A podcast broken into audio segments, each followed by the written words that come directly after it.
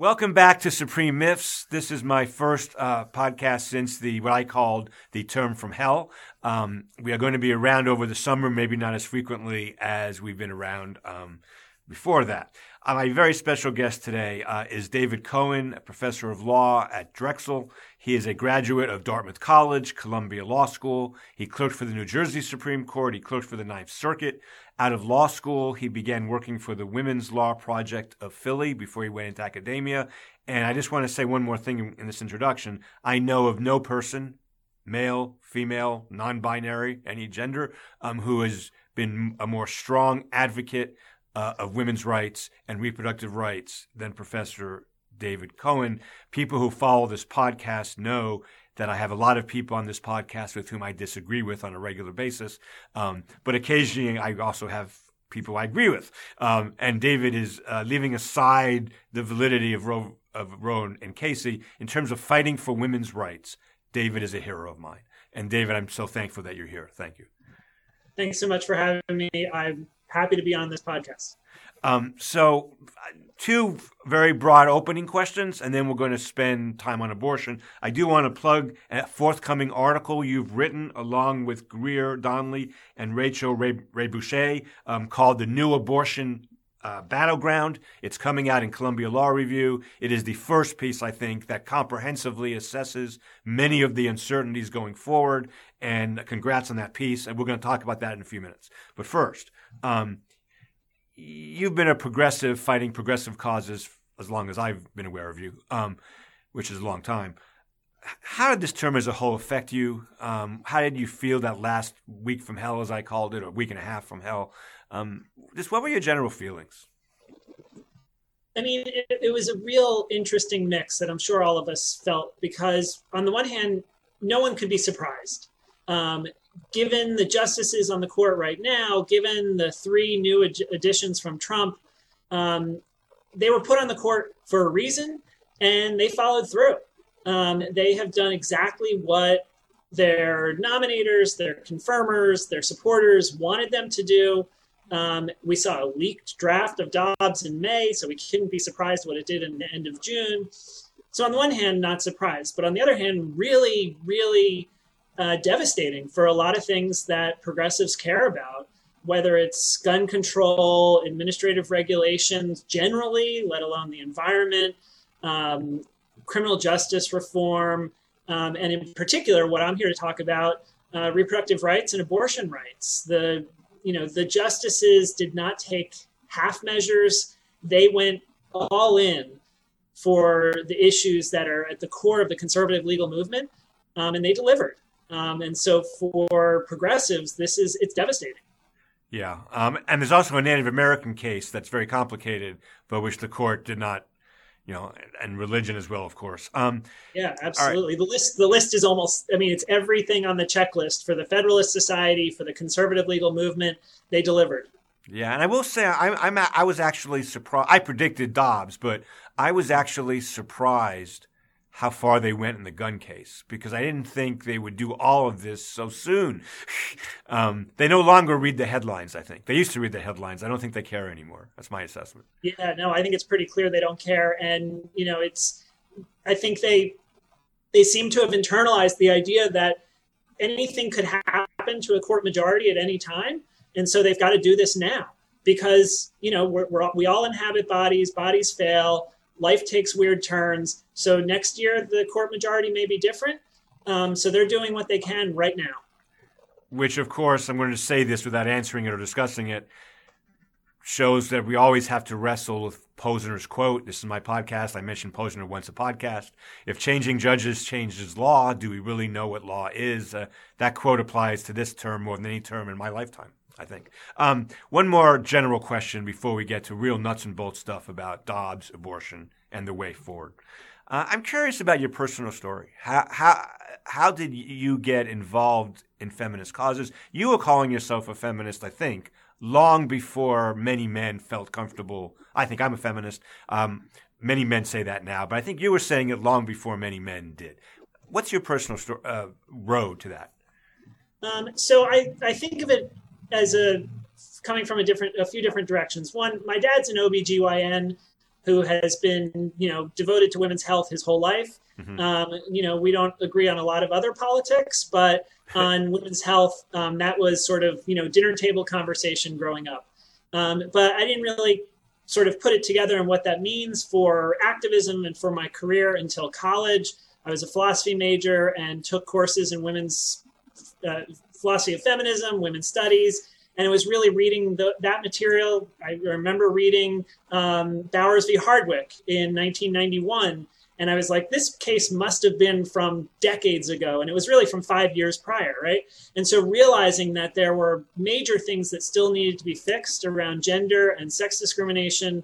Um, it was college. It was my awakening. I was very fortunate to learn from some excellent feminist law professors in in law school and then get a fellowship out of my clerkships with the Women's Law Project, working on these issues and representing abortion clinics. Um, and so, really, from doing that work, it solidified. I, I, I, always talk about I'm one of the rare people who was able to go into law school wanting to do something and then come out of law school doing exactly what I went to law school for. Um, so I was doing this work, and it's really been at you know at the heart of my professional life for now two decades. That's excellent. I have to go back to one thing you said, which almost gave me a heart attack. Did you say you were in college when Bow- in 1980 in 1991 when you read Bowers? Yeah, so I was college from 90 to 94. You're killing me, David. Believe... You're killing me, David. I started teaching in 1991. Okay, well. and by the way, just um, one more thing about that. Uh, Bowers versus Hardwick for the non lawyers listening to this right. is the case where the Supreme Court first held that consensual uh, same sex sodomy or sex in the privacy of one's home could be criminalized by the state. It's a 1986 case. Um, I was clerking for the Northern District of Georgia when that case was in the Northern District of Georgia, and oh, wow. I've told and I've told the story on this pod before, but indulge me for a minute. Uh, sure. uh, a progressive law, a progress, I was friends with another law clerk. She was clerking for the judge who had the case, and it was a very progressive judge by Georgia standards in 1983 uh, or four when it, when it was going on in the lower courts. She came into my cubby. I came into my my office next to my judge, and she was crying big tears. And I said, "What's the matter?"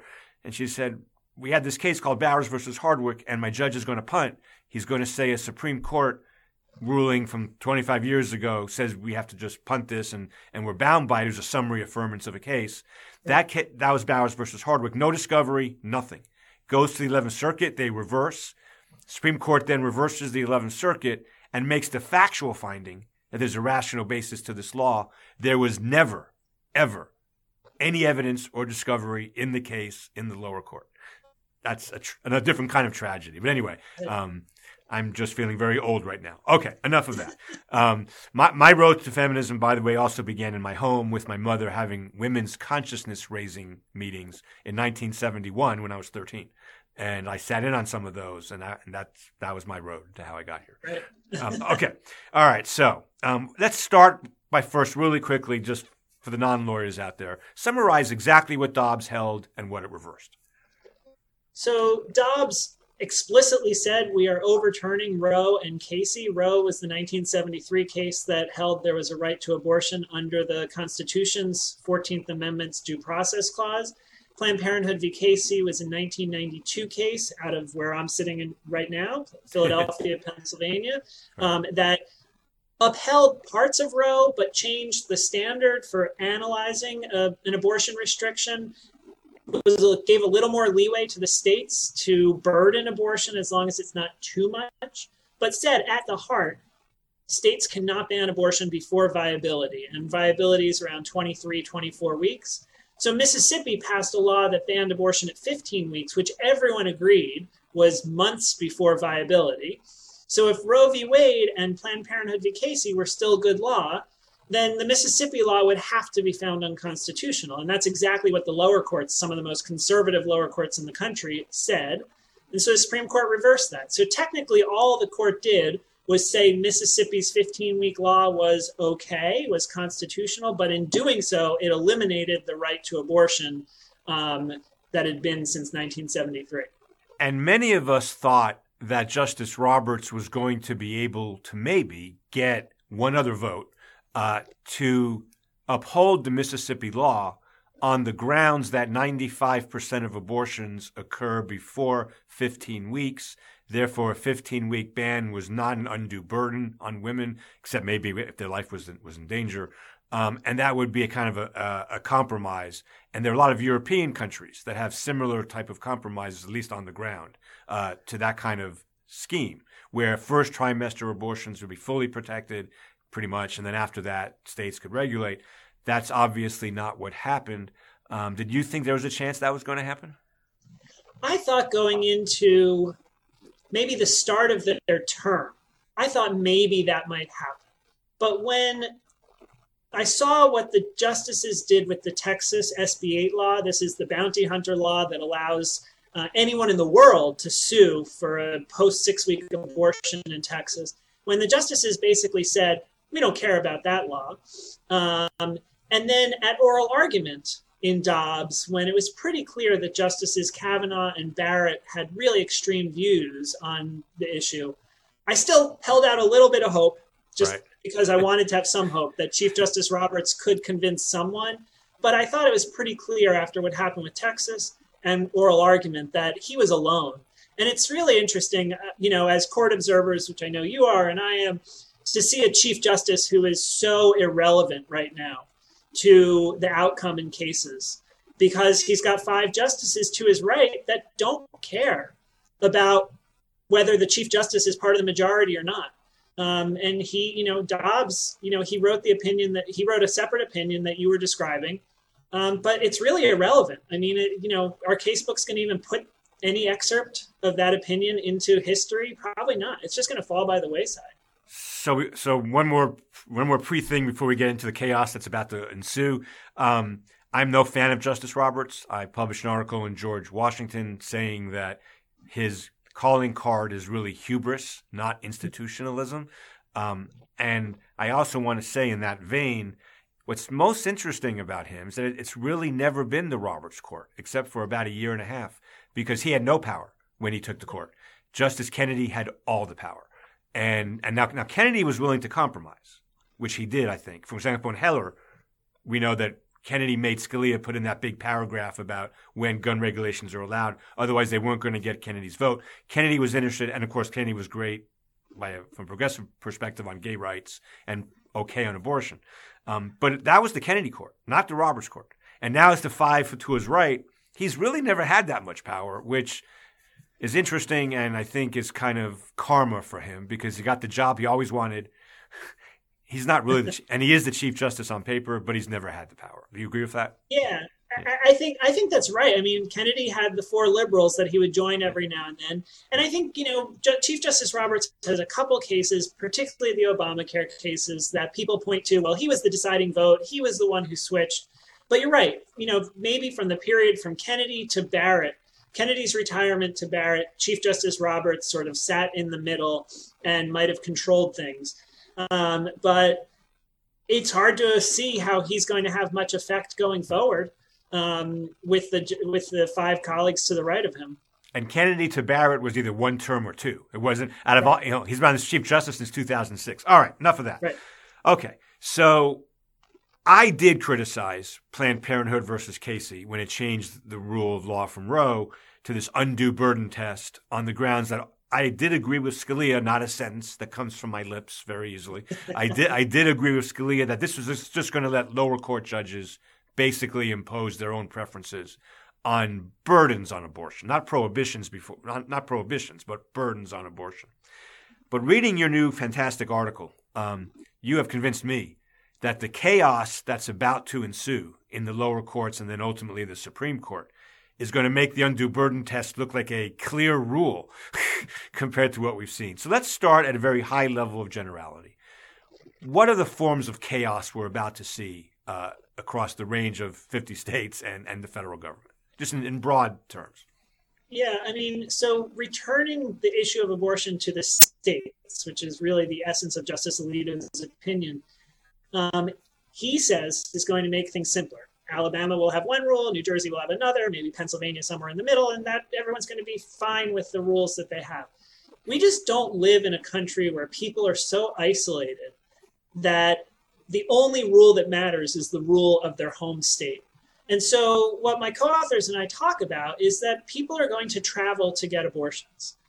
They live in a state where there's an abortion ban, they're going to travel, or they're going to try to seek abortion pills online. And it's going to create all these interjurisdictional issues of can states ban travel? Can states try to enforce their criminal law extraterritorially? Can the federal government preempt state laws on issues like abortion? And so we're going to get, and there's a lot more, we're going to get all of these really deep seated questions about state relationships with one another and the federal government's relationship with the states interwoven with the politics of abortion, which is going to create chaos, complication, indeterminacy in an area that I think Justice Alito and the majority thinks they've settled because they've just sent it back to the states. But what we're saying is this is so far from settled and opening up entire new problems around the relationships of jurisdictions to one another. I, I that's great. I think that's exactly right. Um, let's start with the one that most people are talking about. So, uh, Texas passes a law that says no abortions in this state, and it is illegal to leave this state to get an abortion in a state where abortion is legal. How, how do we even begin analyzing that?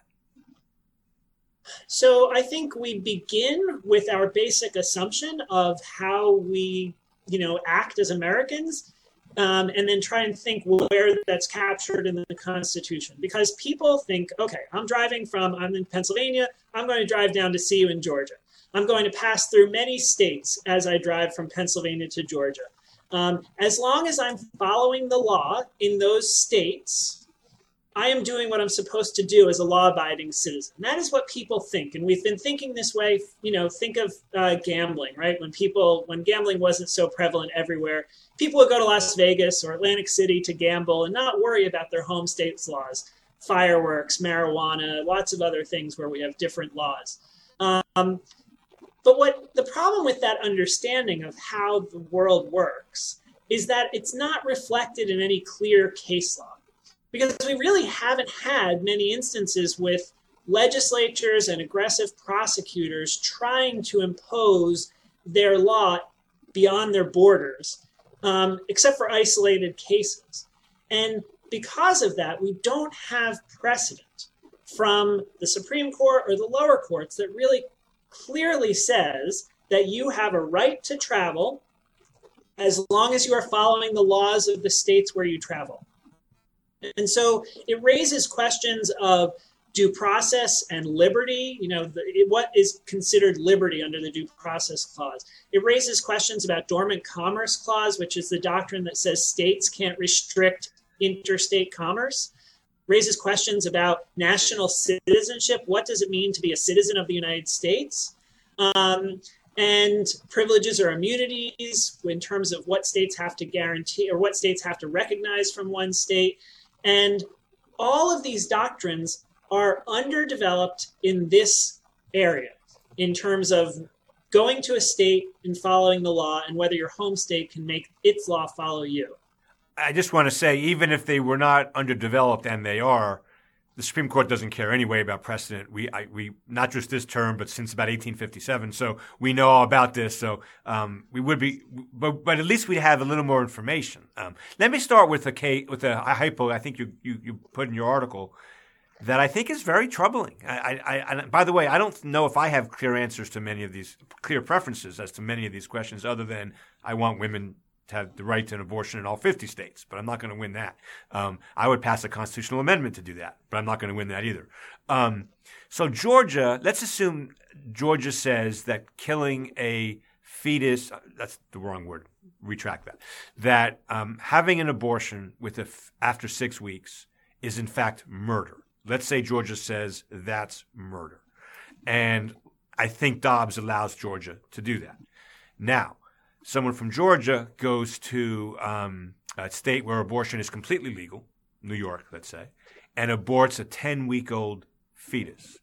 And, and this is why this is, I think, the hardest case. And Georgia says, you've just murdered a Georgia citizen. I, I'm pretty sure Georgia, now, the typical case would be Georgia could clearly pass a law. You can't murder a Georgia citizen elsewhere, I think, if it's illegal to murder that person in the state that you're murdering the person in. But in New York, it's not murder to have a seven week abortion. Uh, uh, what do we do with that? So there's two things that really come up. One, does current criminal law allow that, putting aside any special law that's been enacted? Right. And then two, can the state pass a new criminal law that covers this out of state action?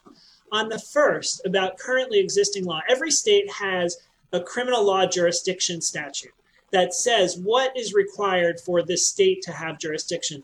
And you might think the answer to that is well, if it happens within our state borders, then we have jurisdiction. It's not that simple because every crime has multiple elements. So some states, all that's required is one element of the crime to happen within the borders. And so that can be the development of the mens rea and then the rest of it happens somewhere else. I'm sorry, I'm sorry, Dave. Just for men, by mens rea, you mean criminal intent for those numbers, right? Yeah. So okay. that so if you develop the criminal intent in the state, that's enough to give the state a hook to prosecute you, even if the rest of the crime takes place elsewhere.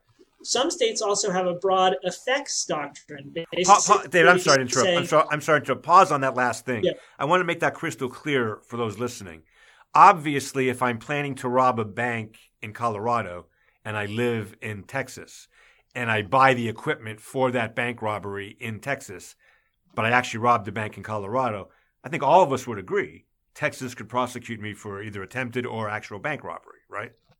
Um, I think that it would i don't know if everyone would well i don't know how people would feel about it okay. but i don't know it would i would have to look at the criminal jurisdiction statute of the different states i mean it would be constitutional. I mean it would be constitutional. Yes, no right. That's, constitutional. I think it would be constitutional. Okay. I'm sorry to um, interrupt. So that's the problem with this. So the difference is that right abortion is legal in new york as opposed to bank right. robbery is yes. still illegal yes. in colorado and that's where the rub is. And so there's a couple other ways that georgia might exert jurisdiction. They could say that the effect of the crime is so serious in Georgia because you have deprived Georgia of the benefits of a citizen of Georgia.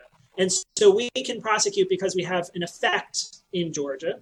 And then other states have a criminal conspiracy statute that says it is irrelevant whether the crime is a crime in another state. So Alabama is the example for this. Alabama says if the cr- conspiracy began in Alabama, it doesn't matter if the crime is also a crime in the other state, it is still conspiracy to commit a crime in Alabama. So there are currently on the books possibilities for extending jurisdiction outside of the state.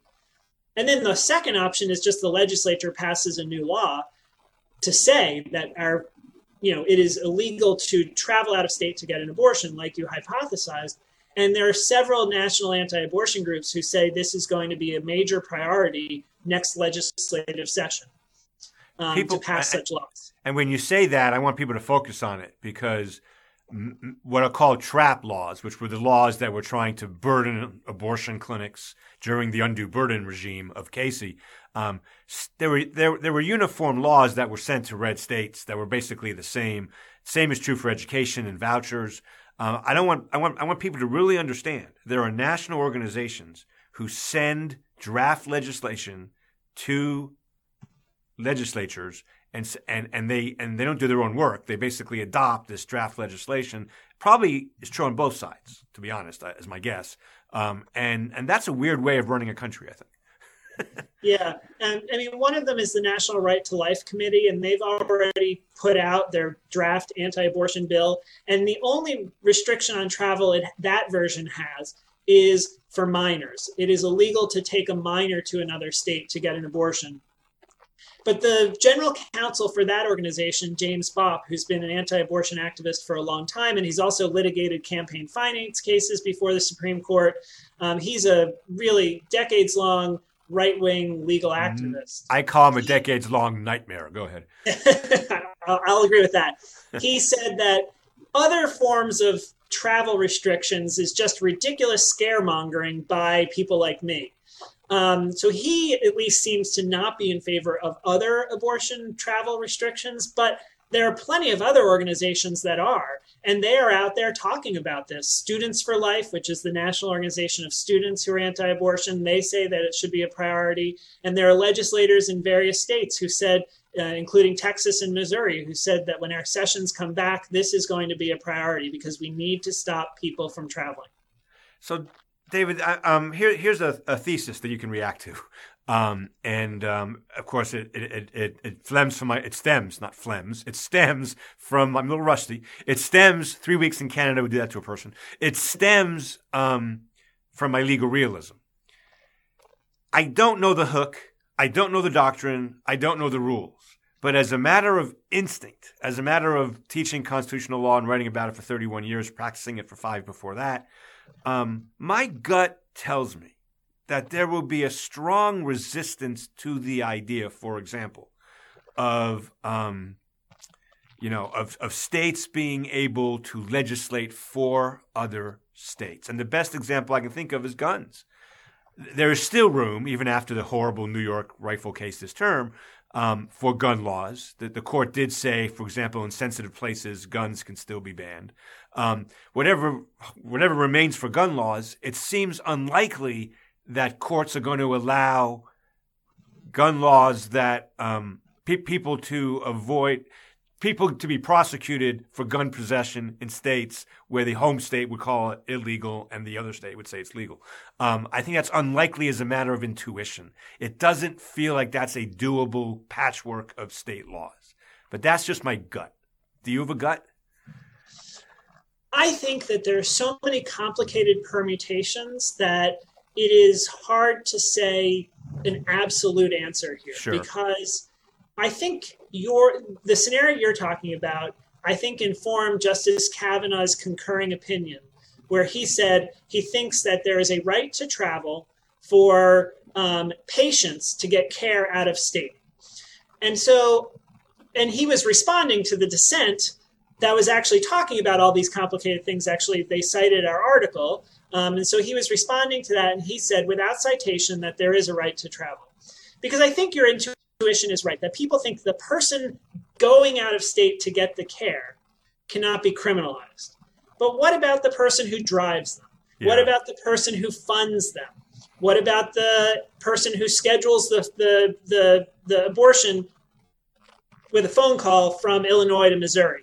Um, or the provider. So I think there, and then let alone when you start talking about medication abortion, medication abortion is a two set of two pills that are taken 24 hours apart. So if someone takes the first pill in, say, Illinois, and then goes home to Missouri and takes the second set of pills where abortion is banned, can they be prosecuted or can the provider be prosecuted for performing an abortion in Missouri?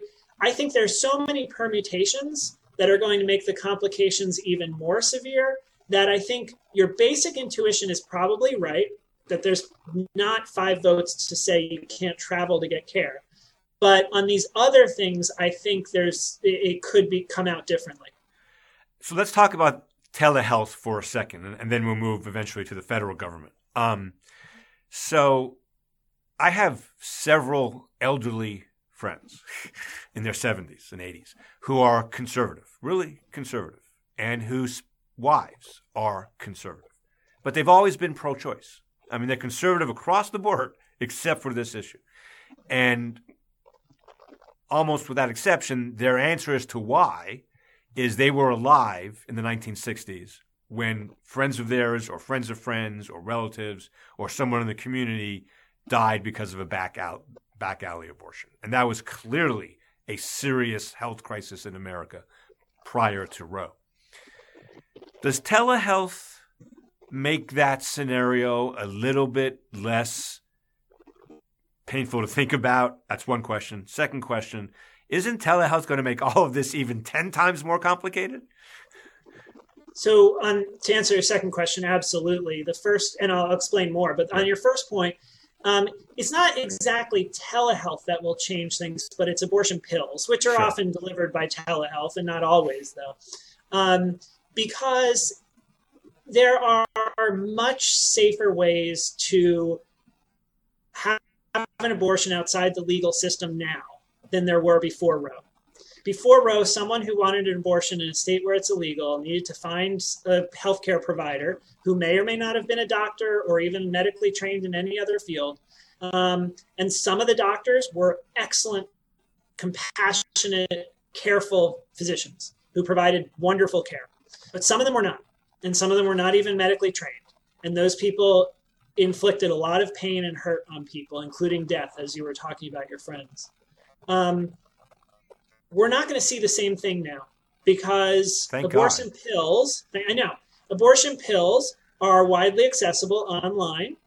Um, and they are safe, they are effective, they have very low complication rates. And so people who are going to seek them out are going to be able to safely terminate their own pregnancy. Um, the problem is not everyone knows about them. And so people are still going to try other means. Um, and that they're only effective through about 10 or 11 weeks of pregnancy. So people might try to do other things afterwards. So we still are going to see some devastating effects of people unable to access legal abortion, but not the same as pre-Roe. I think the more uh, the more prescient or the more applicable thing now is that we have data from excellent public health studies about the impact on people's lives for carrying their pregnancies to term against their wishes. Um, there's an excellent study by a group out at University of California, San Francisco called the Turnaway Study, and they looked at the effects of being denied an abortion on all different aspects of people's lives. And what they found is that people are more likely to die in childbirth because childbirth is riskier than abortion. Their physical health is greater impairment from having a pregnancy they didn't want. Their mental health is worse. They're more likely to stay with an abusive partner. Their already existing children are worse off in health. And their career and education aspirations go down because they no longer are able to fulfill them. And so we're going to see people carrying to term who didn't want to, and all of the negative effects that come with that. Famously, I, th- I think this is right. If I'm wrong, I'm sure I'll hear about it. I think Oprah Winfrey has said that she would never have received, had never the career she had if she had not been able to get an abortion. I think she said that. Yeah, there are a lot of people, both you know, women and men, whose lives would be totally different if abortion were not accessible. Because uh, you know, the people who are pregnant had to give birth and raise kids, and that derails certain parts of their lives. Um, and for their partner, um, now they're a father who you know might not have been until later in their life, and that can derail their life too. Um, so I'm a father of two kids, two teenagers. I know you're the father of two or three kids. Three three kids right now, two teenagers. Okay, I'll, I'll, I'll, uh, two two girls and a gender non-binary. Great, and I love being a parent. Um, and I see pictures you post with your family, um, but it was because I wanted this. Right. Um, and I wanted it, and we were able to do it when we thought it was right for ourselves, for our family. Um, and so that's very different than when people are not able to do that. So I want to veer away. Everyone who listens to this podcast knows I've said this before. excuse me, sorry. I, I, I send a rough roadmap of issues to discuss with whoever my guest is, and then we veer away sometimes. I want to veer for a minute. you know, do you think America, even Alabama, even Missouri, Texas, are we are people going to have the stomach to put either women or doc forget Planned Parenthood for a second, but Right. women or doctors actually in jail with long sentences for having abortions? I, I know that's already happened, even in the but but but it's pretty pretty rare in America. Yeah. If that becomes common, do you really think we had the stomach for that? I don't know. And I do wonder about the actual criminal enforcement, which I think is why the Texas SB 8 law, the bounty hunter law, is so Right. important here. Um, because I, you know, we saw this before Roe, that it was really hard to prosecute legitimate doctors for abortion care before Roe because they were respected members of their community. They cared for people for non abortion things, so people knew them. Um, and a lot of people got abortions from them. So it was really hard to prosecute or get, it was really hard to get a conviction of legitimate medical care professionals before Roe. Um, we certainly live in different times now, and there's certainly a, I think, fervor, anti-abortion fervor that is uh, runs deeper, and we might see some people who really do want to put people in jail. But can you get a jury of twelve to do that? Um, even in the most conservative parts of the country, I don't know. But the risk is going to be there, and that's going to chill people, even if they think they might not get convicted. Um, because the risk, you know, in some states it's considered murder and it'd be 99 years in jail or life in jail. Um, and so even if a doctor thinks, well, I'm not sure I would be convicted, it's still a serious risk to take on. Oh, 100%. Um, yeah.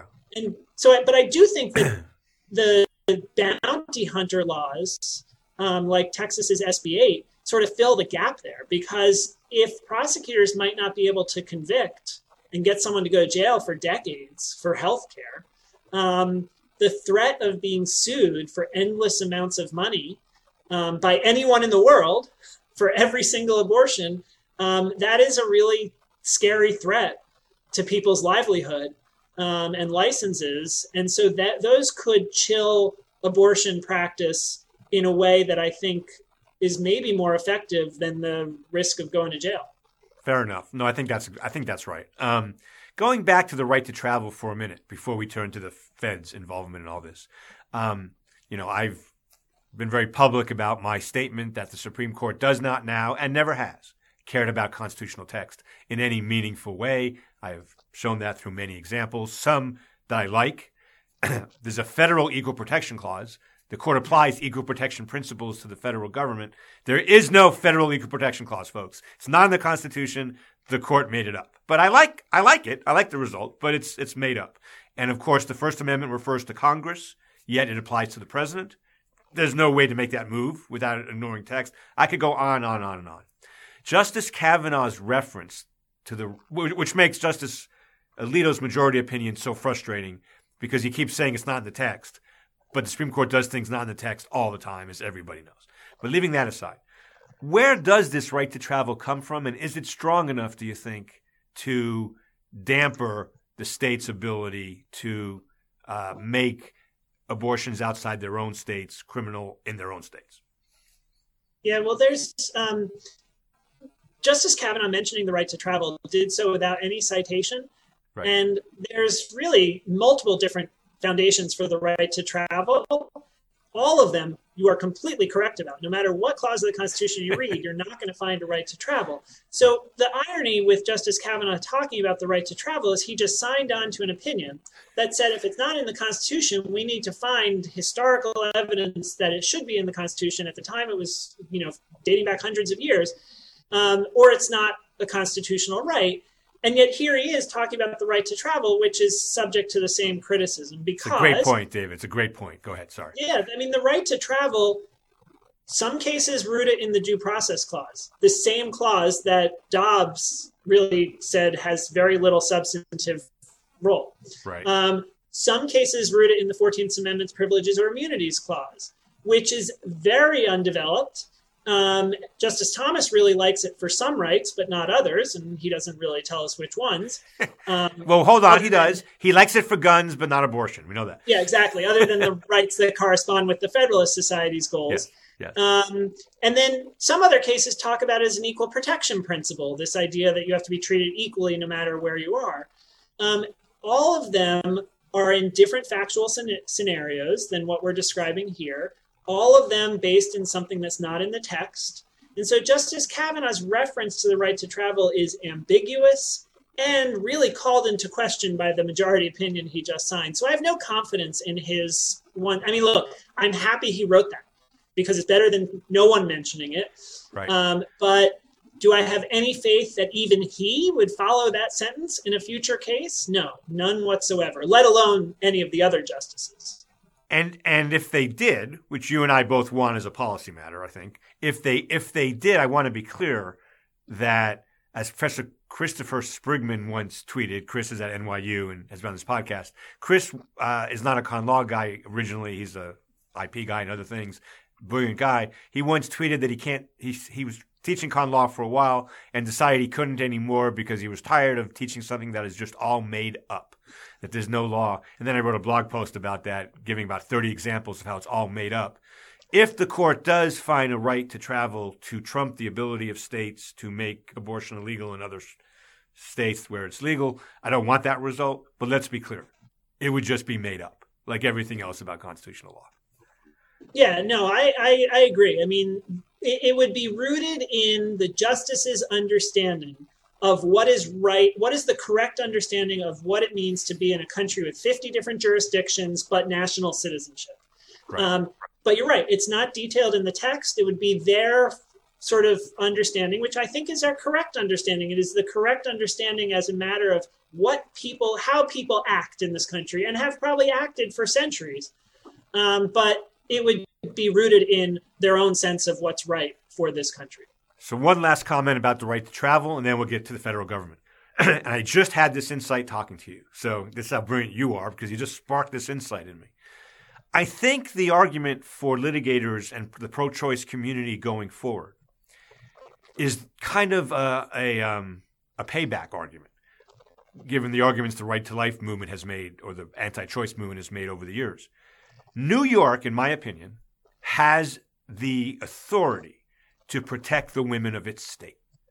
And everybody, even if you think abortion is murder, and even if you think the fetus should be protected, I don't think any reasonable person would deny the burdens on women that are. New York has a valid interest in protecting all of the things that Roe and Casey talked about that burdened women. Nothing in Dobbs, I think, undermines the idea that states have the right to at least take care of women that way if they want to.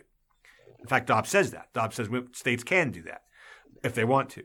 So I think the argument is we have a right to protect our women, and and we have the right to to to protect our citizens, and therefore you can't make something that hurts women. You can't prosecute them for things that are legal in this state elsewhere because we have a compelling interest in protecting women, families, and the children and men in those families. How's that for an argument? Yeah, I mean, I think that gets to the heart of it, which is that every state, whether it's a pro-choice state or an anti-abortion state, has an interest in what happens in their borders. And we've already seen four states, Connecticut, New York, New Jersey, and Delaware, pass laws basically saying we are not going to cooperate with the out, any out of state investigation because what happens in our state is legal in our state and we are not going to let any other state tell us what to do in our state or what providers in our state can't do and so it does get to this basic notion of states' rights, which is, you know, was at the heart of some of the anti-abortion movements. Just uh, print, you know, at least well, was, David, excuse me, it was all of it beginning in 1980. I mean, that was the origins of it. Right, but I think it was really rooted. They wanted a national abortion ban, yes. but they had to speak in terms of federalism. Um, but yes, you're right, turning it on the head, saying if you believe in federalism, then let New York and people in New York do what New York says is okay, and they won't change what Alabama says right. is not allowed in Alabama.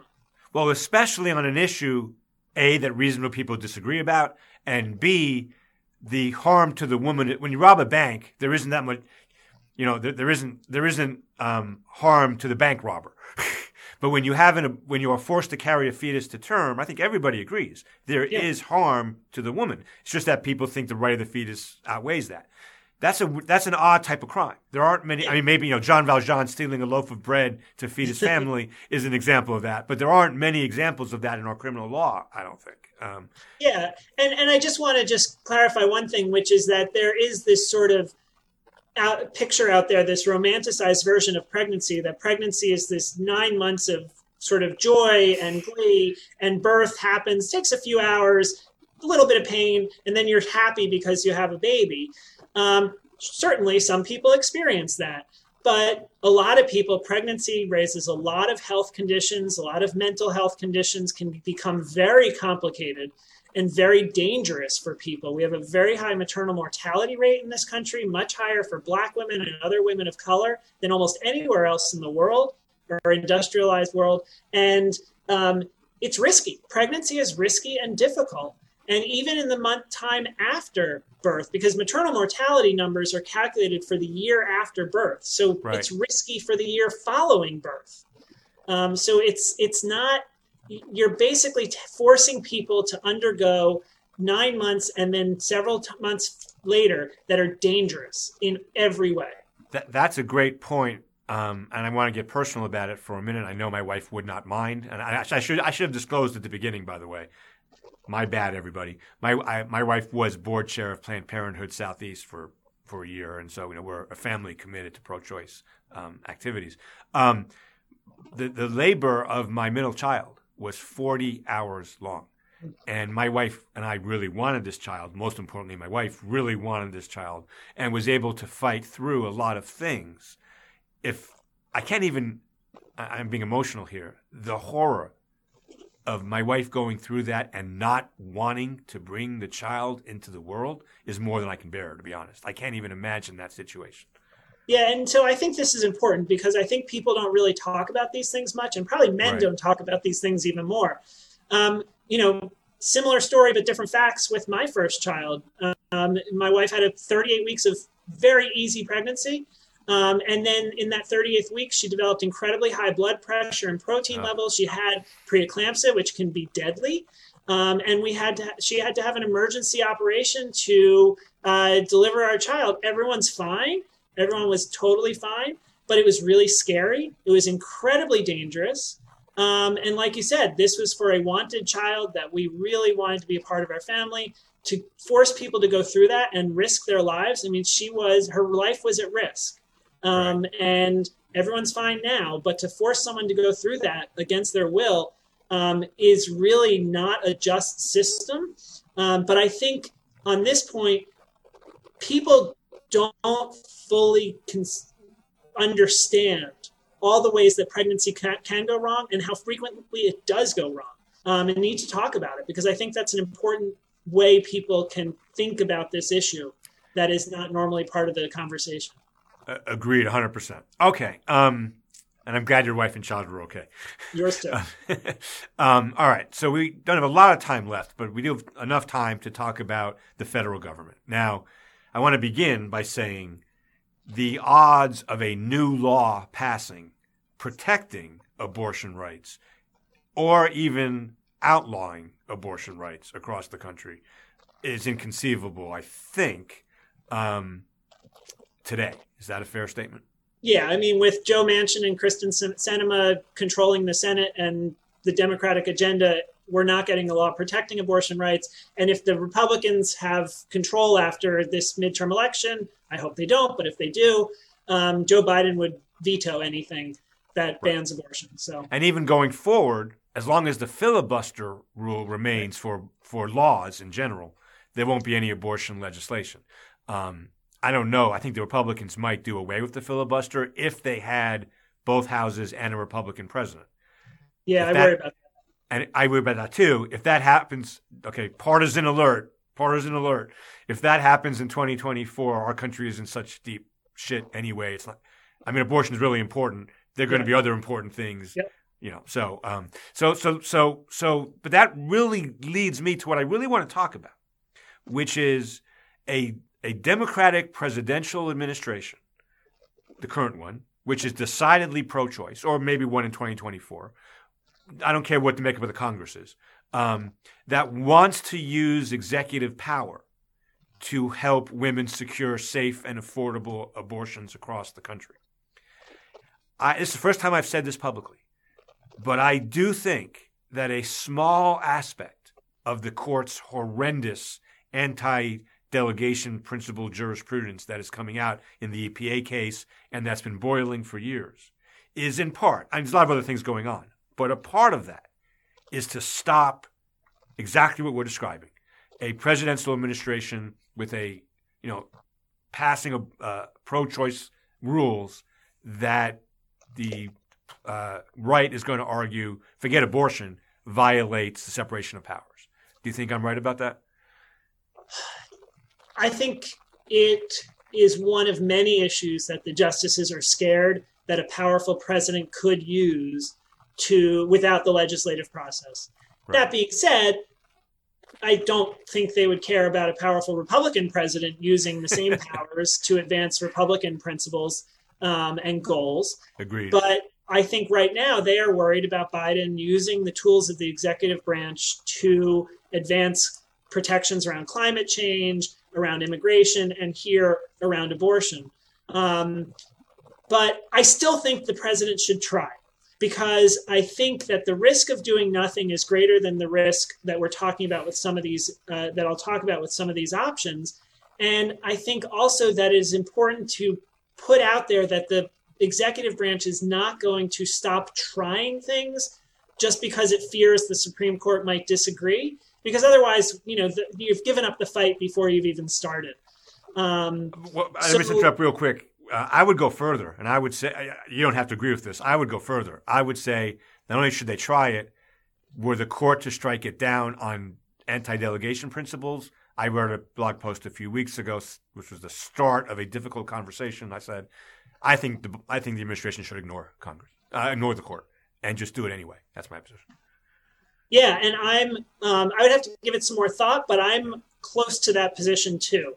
Yeah, I think anything the executive branch can do to try and further these policies are a justified by the health emergency that we're facing, and b maybe cut the Supreme Court down a few notches in saying you are not the final arbiter of everything legal in this country, and that's a good lesson for everyone to understand.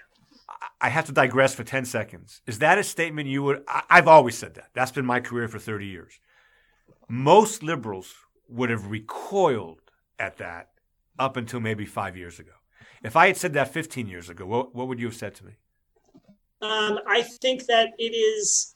Um, I think it's tr- been true throughout history that the Supreme Court is. I mean, look, the Supreme Court says important things that we should uh, that I think a lot of them should be followed, but that's because I agree with them.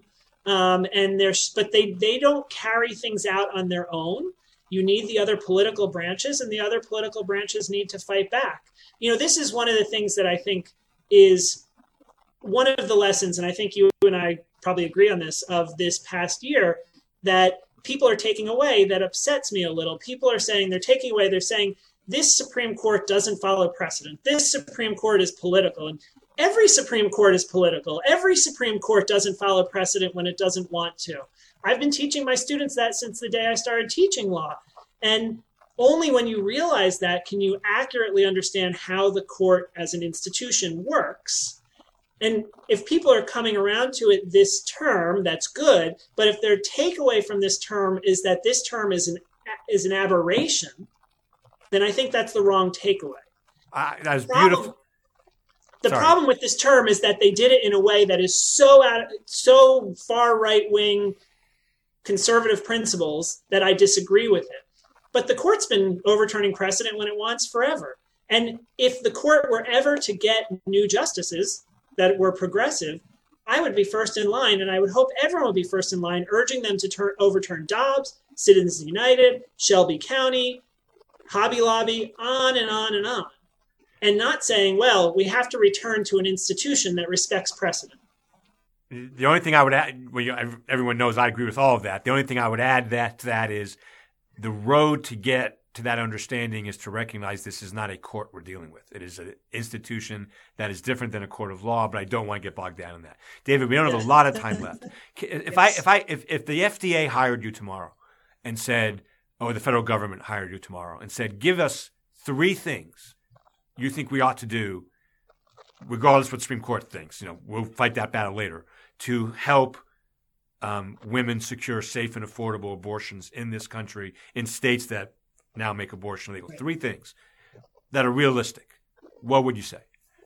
Um, so I think the first would be that there are restrictions on abortion pills that go above and beyond what any medical evidence requires from them it's a program called the REMS program.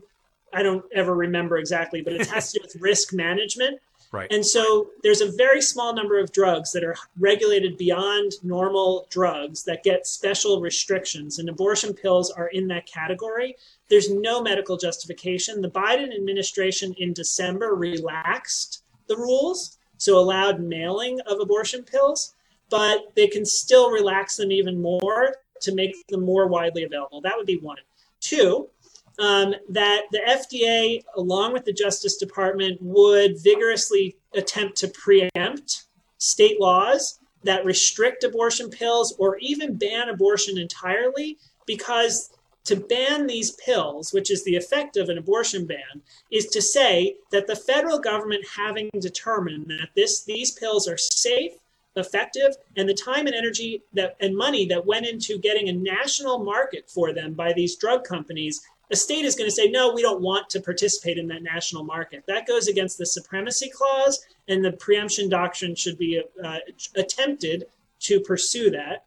Um, and then three, um, and this isn't FDA, this is HHS, but the Health and Human Services Department, I think, needs to vigorously enforce some laws that are on the books, including HIPAA, which protects private medical information, so that patients who go to hospitals with some kind of complication are not reported to the police because of their pregnancy outcome. And then EMTALA, which is the law that protects people's right to get emergency care in hospitals. And sometimes emergency care is abortion care. And so states that ban abortion can't refuse to care for a patient who's in a medical emergency when they present to a hospital. And those two laws, um, HHS, to its credit, has given good guidance after Dobbs about those two laws, and it needs to enforce them. That, that's great stuff, David. And you and I both agree if the FDA does all of that, or even, even under existing regulations, that the rules are going to be challenged not on substantive grounds, but on this delegation issue of, of, of and, and, and I don't want to get into that now, but, but hopefully those rules can sustain such a challenge in this Supreme Court. I don't know. I want to end with one question, and this has been I, I, have learned so much from your article and so much from this conversation. Um, I wish we had more time to talk about the federal response, but we're about out of time. So I want to talk about something a little, well, incredibly serious. I think um, that goes not just to abortion, but to the role of the Supreme Court in our country. So let's say the FDA does some of the things that you're suggesting, and I think they will, um, or even the existing abortion pills um, regulations. And eventually, a case goes to, gets to a court from Texas or Georgia, and the argument is the federal ban or the federal rules preempt state law on this issue. And the state argues, hold on, we don't have to reach that question because the fetus is a person and deserves equal protection under the law. And any destruction of that fetus is murder as a, as, as a constitutional matter. You're destroying the constitutional rights of the fetus. Five years ago, in the middle of the Roberts Court, one of the most conservative courts in a, in a long, maybe ever, long time in American history, no, everybody would have said the court would never hold that. I'm sure of that. I, if I'd asked any con law expert five years ago, will the court hold that states aren't allowed, or the federal government aren't allowed to protect abortion even if they want to. Nah, it's never going to happen. Do you see a scenario where these five Fox News justices, I don't think Roberts would do it, um, would find that the fetus actually is a constitutional person whose rights cannot be taken away um, by the federal or state governments through abortion? Is that something that could happen? I think it is more on the wall now than it was five years ago. Like you were just saying, more yeah. you know the the Overton window, the on the wall, off the wall has moved so that it is right. um, more possible now.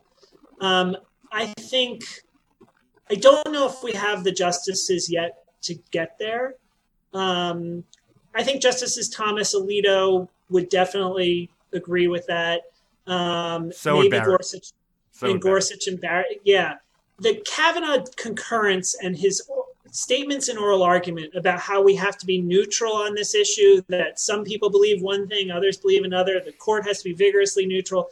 I think that's hogwash. I think that he was just, you know, doing sort of like a, a ninth grader's understanding of neutrality in the Supreme Court. But that being said, he seems all in on that point. His concurrence was all about that. Um, I don't think he would agree with that principle at this point in time. Now he could change his mind. He could say, you know, what he could wiggle his way out of it. I don't think we're there yet, but I think we're much closer now than we were five, you know, five years ago. Two final comments on that. Um, Mary Ziegler at, at, Florida State, who's one of the leading abortion scholars in the country, she's been saying for a long time that is the end game for the for the anti-choice oh, yeah. movement. So I do think that argument is going. Let's be clear. That argument is going to be made. Se- you agree with that? Yes, absolutely. Yeah. Second, it's my considered view of the relationship between the Supreme Court and the American people that if the Supreme Court did that, that would be the final straw. New York and California would say no. We're not abiding by this. Send in the marshals if you want to, but and, and I think mo- and I think the American people would. The Supreme Court's popularity is down to its lowest ebb ever. I think today, but that would put the nail in the coffin, which suggests the court won't do it because they're smarter than that. Yeah, I don't know how many justices care about that. Um, I think Chief Justice Roberts cares about that. I don't know about the others, but I think you're right. It would be, and I think one. Of, I think we're going to see in two weeks. Um, we're we're recording this on Wednesday the twentieth. On um, Tuesday the second, I believe, of August, we are going to see the first popular test of Dobbs because Kansas has a referendum on its primary ballot to uh, say that there's no right to abortion in the Kansas Constitution the Kansas Supreme Court had said there was one three years ago, so the people could overturn that. Um, and that is a conservative state, although with a Democratic governor. And so it's going to be our first popular referendum test of Dobbs. And we're going to get a good sense of how this plays with the people in that vote in less than two weeks. And I think that could, I, I'm kind of optimistic about that vote, even though it's a Kansas primary, right? Um, and that could tell us a lot about how this decision is landing with the people. And maybe if enough referendums like this happen, and there's one in Michigan happening soon, uh, this ballot in Kentucky uh, in November, um, maybe enough justices on the Supreme Court would see that they're really out of step with what people want. Well, I'm often called Dr. Doom and Gloom by people who follow me. Um, I, I agree with you. I'm optimistic about those referenda. I think the American people are much more pro choice than the right wing movement that has led to the abolition of right. Roe and Casey, as well as all these laws. Um, so let's let's leave it on a high note. There's a lot of doom and gloom in the air, um, but I, I, hope that referendum comes out the way you and I both want it to come out. Um, and even, even if it's close, I think Kansas being a, a conservative state could be a great battleground. David, thank you so much for being here. I think you've really educated a lot of even the, the most sophisticated of my audience um, on on these issues. Um, and and for those people who follow who care about abortion but don't follow the legal intricacies as carefully as you do, um, I also again want to thank you for your service for your entire career. As I said earlier, there is no one who fights for women's rights and women's equality more than you do, and I deeply respect that. Thank you for being. Thank here. you very much. I appreciate you having me on and talking about these issues. Thanks, David.